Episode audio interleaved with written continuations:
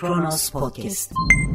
İnsanların borç cenderesinde sıkışıp kendilerini yakmaya başladıkları, döviz kurlarının gün gün yeni rekorlar kırdığı, uluslararası kredi derecelendirme kuruluşlarının son 25 yılın en düşük notunu verdiği ama Cumhurbaşkanı'na göre ekonominin pik yaptığı ülke Türkiye. 15 Eylül 2020 Salı tarihli yorum seçkisiyle Kronos Podcast yayınından merhaba. Ülke ekonomilerinin hukukla yakından ilgili olduğu bilinir, söylenir. Karardan Taha Akyol'un yazısıyla başlıyoruz. Milli irade yargıya saygılı olmalı.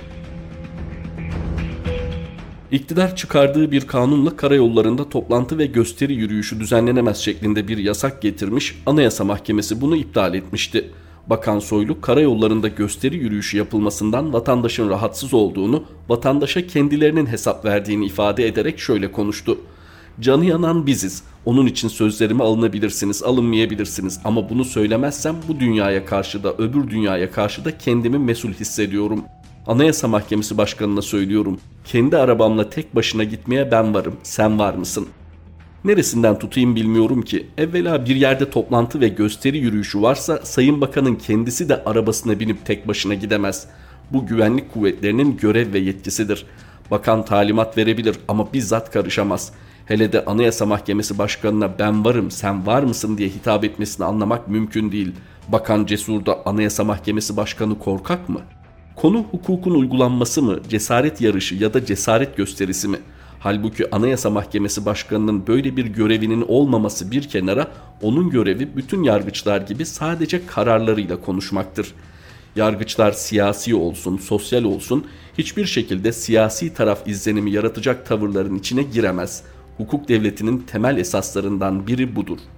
Hukuk vatandaşlar arasındaki ihtilafları çözmek, haksızlıkları gidermek için vardır. Ama hukukun asli görevlerinden biri de vatandaşı iktidarlara karşı korumaktır. Anayasa Mahkemesi Başkanı Profesör Zühtü Arslan 2005'te yayınlanan Anayasa Teorisi adlı kitabında bakın ne yazıyor. Anayasa Mahkemesi'nin varlık nedeni kanun koyucunun muhtemel tehditleri karşısında bireylerin hak ve özgürlüklerini korumaktır. Bakın daha ne yazıyor? İfade özgürlüğünün korunması büyük ölçüde çoğunluğun iradesinin sınırlandırılmasına bağlıdır. Bu iradeyi sınırlandıracak temel ilkelerden biri bireyin hak ve özgürlükleridir. Bu özgürlüklerden biri de silahsız ve saldırısız önceden izin almadan toplantı ve gösteri yürüyüşü yapabilmek. Anayasa madde 34. Olay çıkarsa polis müdahale eder. Kanun çıkararak gösteri yürüyüşleri kamuya açık alanlarda yasaklanamaz. Bu konuda pek çok Avrupa İnsan Hakları Mahkemesi ve Anayasa Mahkemesi kararı vardır. Ülkeyi elbette seçilmiş iktidarlar yönetir. Ancak hukuk devletinde milli irade de anayasaya uygun olmak zorundadır. Seçilmişler bekledikleri saygıyı yargıçlara da göstermek zorundadır. Ama maalesef halka biz hesap veriyoruz, vatandaş bize soruyor gibi sözler erklerin eşitliğini içine sindirememiş olmanın ifadesidir. Halka biz hesap veriyoruz, Merkez Bankası bağımsız olamaz anlamındaki sözleri, davranışları az mı gördük? Bu konuda bir liste çıkarmıyorum. Hatta Soylu'nun başka örnekleri de olan sözleri masum bile kalır. Anayasa Mahkemesi YouTube kararından dolayı yabancı şirketlerin çıkarlarını korumaktan tutun da ihlal kararlarından dolayı teröristlerin işini kolaylaştırmaya kadar nice aşağılamalara maruz kaldı. Seçilmişlerin yetkileri kuvvetler ayrılığıyla, yargı bağımsızlığıyla, fikir ve ifade özgürlüğüyle sınırlıdır. İktidarların elindeki muazzam gücü kendi lehlerine kullanmaları, güçlerini tahkim etmeleri tarihen sabittir. Lord Acton'ın 1850'lerde söylediği gibi güç bozar, mutlak güç mutlaka bozar. En basiti virüs salgını sebebiyle bütün toplanmalar yasak ama iktidarın düğünleri, mitingleri, toplantıları serbest. İktidar istemediği kararları veren hakimleri bir gecede HSK kararıyla sürgün etmiyor mu?'' Modern anayasa hukukunda hukukla sınırlanmamış bir yetki, bir makam yoktur. Milli irade anayasal olarak yürütme, yasama ve yargı erklerinden oluşur. Bunlar hukuken eşittir. Görevleri anayasal olarak farklıdır. Seçilmiş olmak yargıya baskı hakkı vermez. Yargı elbette eleştirilir ama hukuk diliyle. Hocam Ali Fuat Başgil'in 1949'da yazdıkları hiç akıllardan çıkmamalı. Başıma inen haksız yumruğun sahibinin tek kişi olmasıyla çoğunluk olması fark etmez.'' Yargının işi bunu önlemektir. Yargı da toplumda hürriyet ve adaletin güvencesi olabildiği ölçüde saygı kazanır. Karardan aktardık Taha Akyol imzalı yazıyı Evrensel'le devam ediyoruz. Türkiye'den Akdeniz'de geri adım diyor Mustafa Yalçıner. Akdeniz'de sismik faaliyetler yürüten Oruç Reis beraberindeki donanma gemileriyle birlikte Antalya'ya geri döndü. Haber böyle. Belli ki araştırma denizin üstündeydi. Güç deneniyordu ve bu güçle Akdeniz sorununun altından kalkılamayacağı görülüp Oruç Reis geri dönüyor. Yalnızca Oruç Reis geri dönmüyor. Dönüşü AKP ve yönetimindeki Türkiye yapıyor. Ülke içinde tartışma yok görünüyordu. Milli dava denmiş, akan sular durmuştu. Bir burjuva muhalefetimiz var, evlere şenlik. Erdoğan burunlarından ya da yumuşak karınlarından yakalamış bir güzel oynuyor. Millet cephesinde birleşmiş burjuva muhalefet AKP ve Erdoğan'ı sözde eleştiriyor. Sadece Erdoğan ve bazı politikaları kötü. Örneğin ekonomi politikaları. Erdoğan memleketi batırıyor diyorlar. Doğru tabii Tek adam yönetimi ortada hukuk ve adalet namına bir şey bırakmadı diyorlar. O da doğru. Ve bu ikisinden türeyenler AKP işsizliği patlattı, yoksulluk diz boyu, yargı yürütmeye bağlı, basın özgürlüğü çiğneniyor, gazeteciler hapiste. Bunlar doğru. Ancak gelin görün ki Burjuva muhalefete göre Erdoğan olmasa her şey güllük gülistanlık olacak. İstanbul'a CHP'li belediye başkanı seçildiğinde her şey güzel olacaktı. Ancak biliniyor ki güzel bir şeye tanık olmadık. Çünkü sorun sadece Erdoğan değil. Elbette asıl sorun kapitalizm ve tekellerin egemenliği. Ancak o kadar derine inmeyelim. Burjuva muhalefet ekonomiyi batırdı, adalet kalmadı eleştirileri ve parlamento vurgusu bir yana Erdoğan'dan farklı politikalar savunmuyor ki o gittiğinde her şey düzelecek olsun. Örneğin Akdeniz sorunu, hatta Suriye ve Libya. Farklı ne diyor Allah aşkına CHP ya da İyi Parti? Suriye'ye asker gönderme tezkeresini onayladılar mı? Onayladılar. Libya ile deniz anlaşması yapılmasına karşı mı çıktılar? Hayır. Türkiye'nin Libya iç savaşına müdahalesini mi eleştirdiler? O da hayır. Akdeniz'in gazının paylaşımına, Yunanistan ve herkesle çatışma konusu olmasına hayır mı dediler? Ne gezer? Tersine konu Akdeniz, Suriye ya da Libya'da milli çıkarlar olunca AKP ve Erdoğan'la milliyetçilik yarışı yapıyorlar. Bunu bilen Erdoğan da milli çıkar deyip tüm burjuva muhalefeti peşine takıp oynuyor da oynuyor. Örneğin CHP'nin dış politikada Macron karşısında Erdoğan'ı savunacak kadar Erdoğan rejiminin arkasında olmasına rağmen Akdeniz sorununda Türkiye içinde tartışma yok değil. En az iç politika kadar paldır küldür yürütülen dış politikada Erdoğan ve partisi öylesine acemice büyükleniyorlar ki hem tartışılıyorlar hem de Libya'da olmaz denilen ateşkesin kabulü ve Oruç Reis'in geri çekilmesi türünden zikzaklar kaçınılmaz oluyor. En çok emekli generaller dile getiriyor durumun vahametini.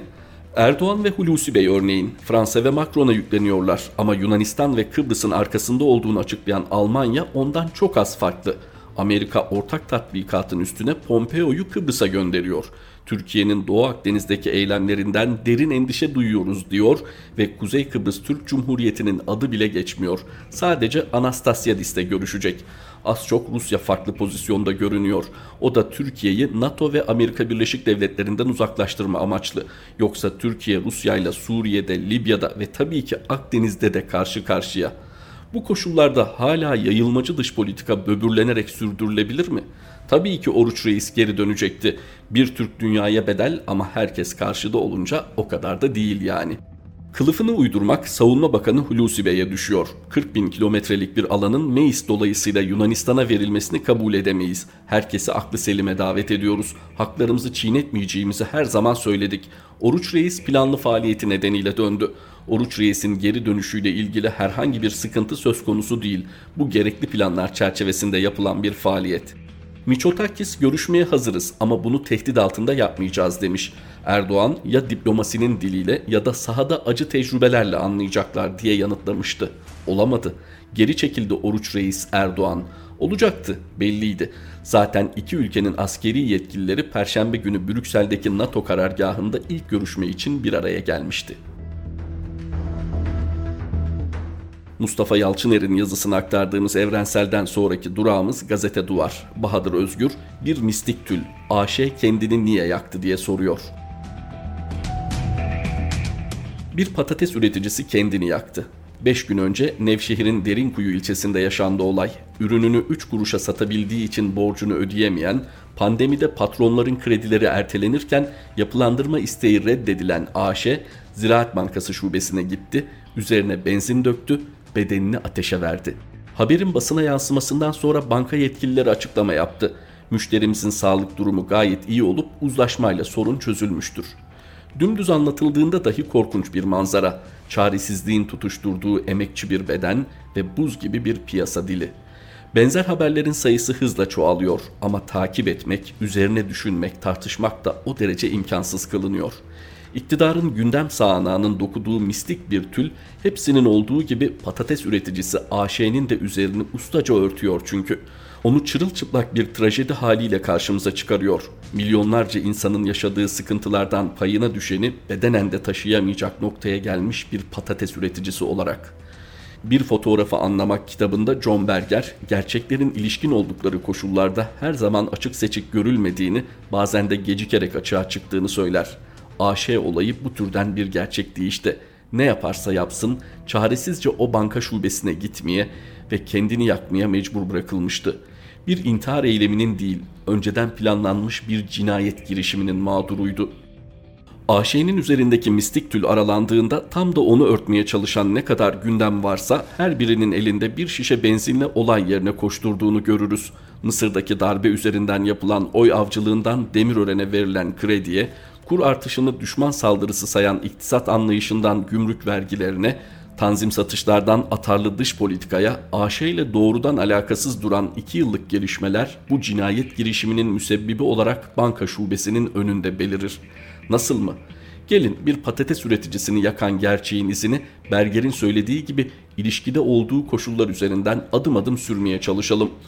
Cumhurbaşkanı Recep Tayyip Erdoğan İstanbul seçiminin ikinci turu yaklaşırken Sancaktepe'de yaptığı konuşmada pazar günü Sisi mi diyeceğiz Yıldırım mı diye soruyordu. Bir ay önce ise Mısır Tarım Bakanı gazetecilere Türkiye'ye yüklü miktarda patates ihraç ettikleri müjdesini veriyordu. 3 ay önce de soğan satmışlardı zaten. Mısır bize sattığı soğanları güzelce depolarken her konuşmasında Ekrem İmamoğlu'nu Sisi'ye benzetip duran Erdoğan hükümeti ne yapıyordu dersiniz? Kendi üreticisini spekülatörlükle suçlayıp depolarına jandarma marifetiyle baskınlar düzenliyordu. Kurgu falan değil bunlar. Zira devamı var. Şubat 2019'da çiftçiyi desteklemek için kurulmuş Ziraat Bankası Demirören'e Doğan Medya'yı alması için 675 milyon dolar kredi verildiğini resmen kabul etti. Yani Kasım 2018'de soğan depoları basılmadan 6 ay önce verilen kredi baskından 3 ay sonra itiraf ediliyordu. Bankanın o zaman başında bulunan Hüseyin Aydın'ın paramız vardı verdik sözleriyle dile kolay söylediği kredi 2 yılı ödemesiz 10 yıl vadeliydi. Demirören'in aldığı gazeteler ve televizyonlar soğan üreticisine baskınları flash haber geçerken gıda fiyatlarındaki artışın oy kaybettireceğini gören Erdoğan varlık kuyruğu adını taktığı tanzim satışlara başladı. Fakat aynı anda 15 Ocak 2019'da önce soğan, 11 Mart'ta da patates ithalatında gümrük vergisini sıfırladı. Mısırlı Tarım Bakanı'nı sevindiren de buydu. 2013-18 arasında dünyanın en büyük patates üreticisi Kanadalı McCain Food'un danışmanlığı görevini yürütmüş bizim Tarım Bakanı o esnada ne yapıyordu peki? Niğde'de yerli tohum çalışmaları yürüten Patates Araştırma Enstitüsü'nü ziyaret edip sarı kırmızı ve sarı lacivert renklerde ürettikleri taraftar patatesinden yapılmış cipsleri neşeyle yiyordu. AŞ'nin yaşamını kuşatan cendere burada da bitmedi. Devamı var daha. İstanbul seçimindeki ağır yenilginin ardından krize karşı tedbir alması beklenen AKP hükümeti bunun yerine dolar arttı diyene dava açıp pandemide gıda ve nakit yardımı yapmaya çalışan muhalif belediyelere taarruza kalktı. Maske dağıtamayan, dağıtanı engelleyen politika karşılık bulamayınca bu sefer de memleketin üzerine ilgili ilgisiz tüm Libya gündemini boca ediyordu Erdoğan. Hedefi Mısır'dı yine. Niğde'de patates hasadına başlayacak üretici salgın yüzünden ne yapacağını bilemez haldeyken Mersin limanına inen tonlarca Mısır patatesinin tırlarla Niğde'ye getirilip depolandığı ortaya çıktı. Skandalı duyuran CHP milletvekili Ömer Fethi Gürer'in basın toplantısında gösterdiği fotoğraflardaki çuvalların üzerinde 2019'da Mısır'ın en çok patates ihraç eden şirketlerinden ikisinin Arafa Company ve AgroSigma'nın isimleri yazılıydı. Ekonomik kriz ve ardından pandeminin yarattığı tahribatın altında ezilen patates üreticisine hükümet doğrudan karşılıksız destekler sunmak yerine bankaları adres gösterdi. Ekonomiden sorumlu bakan Berat Albayrak, mazotun gübrenin dahi kura bağlı olduğunu bilen bir çocuktan hallice, Ziraat Bankası kredisiyle alınmış televizyon ekranından gırgır şamata eşliğinde dolarla mı maaş alıyorsunuz diyebildi. Ve böylece hükümeti, bankası, tüccarı, ithalatçısı kollarından tuttukları patates üreticisi AŞ'yi sürükleye sürükleye bankaya götürdüler ve onun lime lime edilen yaşamının gerçekliğini örtmek için ortalığa salınmış her gündem birer kibrit çaktı. Friedrich Engels İngiltere'de emekçi sınıfın durumu kitabında emekçilerin başına gelenleri toplumsal cinayet olarak nitelendirmişti. Binlerce insanın yaşamın gereklerinden yoksun bırakılmaları ve yasaların gücüyle ölünceye dek o koşullara mahkum edilmeleri ona göre cinayete teşebbüstü. İntihar, hastalık veya çalışırken ölmek bir insanı bilerek ve isteyerek öldürmekten farksızdı. Bu örtülü, kasıtlı cinayettir. Hiç kimsenin kendisini savunamadığı bir cinayettir. Kimse katili görmediği için, mağdurun ölümü doğal göründüğü için cinayettir. Çünkü suç bir şeyi yapmaktan çok yapmamanın sonucudur. Ama cinayettir. Öyleyse soralım, AŞ'yi kim yaktı? Aslında yaz ayları yani finans ve ekonomi piyasaları için hele de Ağustos ayı sakindir ama biliyorsunuz aylardır küresel iklimde muazzam bir fırtına kopmuş durumda. Onun için çok da sakin değil. Şimdi ben de zaten tam o fırtınadan bahsetmek istiyorum. Bu fırtına bizi çok mu etkiliyor? Yani mesela ben hani çok ekonomiden anlayan biri değilim ama dolar yükselince telaşlanıyorum. Kur yükselince telaşlanıyorum. Eyvah diyorum e, her şey pahalanacak, e, ülkemizin ekonomisi kötüye gidecek. Endişelenmeli miyiz? Birincisi şunu sorayım size. Dolarla mı maaş alıyorsunuz? Hayır. Dolar borcunuz mu var? Yok. Dolarla bir işiniz var mı? Ama etkilemiyor mu hayatımızı? Şöyle. Şimdi tabii Türkiye 80'li yıllardan itibaren serbest piyasa ekonomisine geçtiğinden beri bir kur algısıyla ekonomiyi ölçmeye yönelik bir psikolojik iklime girmiş. 10 yıllardır. Kur üzerinden ekonomiyi ölçme. Tabii e, bunun eski dönemlere kıyasla bugün çok daha az etkilediği bir süreçteyiz. Eskiden daha fazla etkilediyordu. Gazete Duvar'dan Bahadır Özgür'ün yazısıydı. Independent Türkçe'deyiz. Türkiye ekonomisindeki kıyamet alametlerinden söz ediyor Hakan Gülseven. İktidarın iddialarının aksine ekonomide işler hiç de yolunda gitmiyor. Kıyamet alametleri çoğalıyor. Çarşıda pazarda gezen herkes durumun vahametini anlıyor. Bundan uzun süre önce yazmıştık. Ekonomik felaketin bir beslenme sorununa yol açacağını vurgulamıştık. Bugün beslenme sorunu hakiki bir vaka haline gelmiş vaziyette. Uzun süre önce halkın sofrasından kırmızı et kalkmıştı. Şimdi beyaz et de girmiyor evlere. Türkiye'de bir mutlu azınlık dışında vatandaş mutlak olarak yoksullaştı. AKP'nin iktidara geldiği 3 Kasım 2002'nin hemen ardından 2003 Ocak ayı başı rakamlarını dikkate alırsak asgari ücretli bir işçi eline geçen maaşla 7 adet çeyrek altın alabiliyordu. Bugün asgari ücretli bir işçi ancak 3 adet çeyrek altın alabiliyor. Yoksullaşmanın göstergesi tam olarak budur. Türkiye'nin içine düştüğü hal hiç de iyi bir hal değildir. Ekonominin durumu da vatandaşın durumu da daha beter noktalara doğru sürükleniyor. İktidarın açıklamaları ne olursa olsun durum felakettir. Bakın Uluslararası Kredi Derecelendirme Kuruluşu Moody's Türkiye'nin notunu yatırım yapılabilir seviyenin 5 basamak altı olan B2'ye düşürdü. Ülkenin gelecek görünümüne de negatif notu düşüldü. Gerekçe olaraksa ülkenin ödemeler dengesi krizine sürüklenmesi, ülkedeki kurumların sorunu ciddiyetle ele almaması gösterildi. Moody's bir de Türkiye'de kredi gücünü artıran mali tamponların hızla eridiğini vurguluyor. Moody's gibi bir kurumun bu tespiti belki AKP iktidarı tarafından ciddiye alınmıyor ama Moody's notunu tüm dünya önemsiyor. Ve ne 1994 krizinde ne de 2001 krizinde böyle not görülmemişti. Böylelikle hep beraber tarihi bir dip noktayı görmüş olduk. Türkiye ile aynı nota sahip ülkelerden bir kısmını sıralarsak Uganda, Kırgızistan, Papua Yeni Gine, Kamboçya. Gerçek rakamları itina ile gizleyen Türkiye İstatistik Kurumu rakamlarına göre bile işsizlik giderek büyüyor. Nitelikli iş gücü iş bulamıyor. Geçtiğimiz günlerde Doçevelle'de yayımlanan bir röportajda gençlerin söyledikleri manzaranın vahametini açıkça ortaya koyuyor. İyi derecede İngilizce, Fransızca biliyorum. İşsizim. Emeğimin karşılığını alamadığım için çalışmıyorum. İşsizim. Boğaziçi İktisat mezunuyum. İşsizim. Gençlerin kaçmak için fırsat kolladığı bir ülke oldu Türkiye. Bu çok acıdır ve hemen müdahale edilmediği takdirde manzara çok daha beter bir hal alacaktır. Kim mi müdahale edecek? Türkiye'de yaşayan nüfus gidişata müdahaleyi beceremezse bunu alacaklılar yapacaktır. Kimsenin kuşkusu olmasın.'' Independent Türkçe'den aktardığımız Hakan Gülseven imzalı satırlar bu birlikteliğimizdeki son paylaşımımızdı. Mehmet Şahin yeni yorum seçkimizde Kronos Podcast yayınında tekrar buluşmak üzere. Hoşçakalın. Kronos Podcast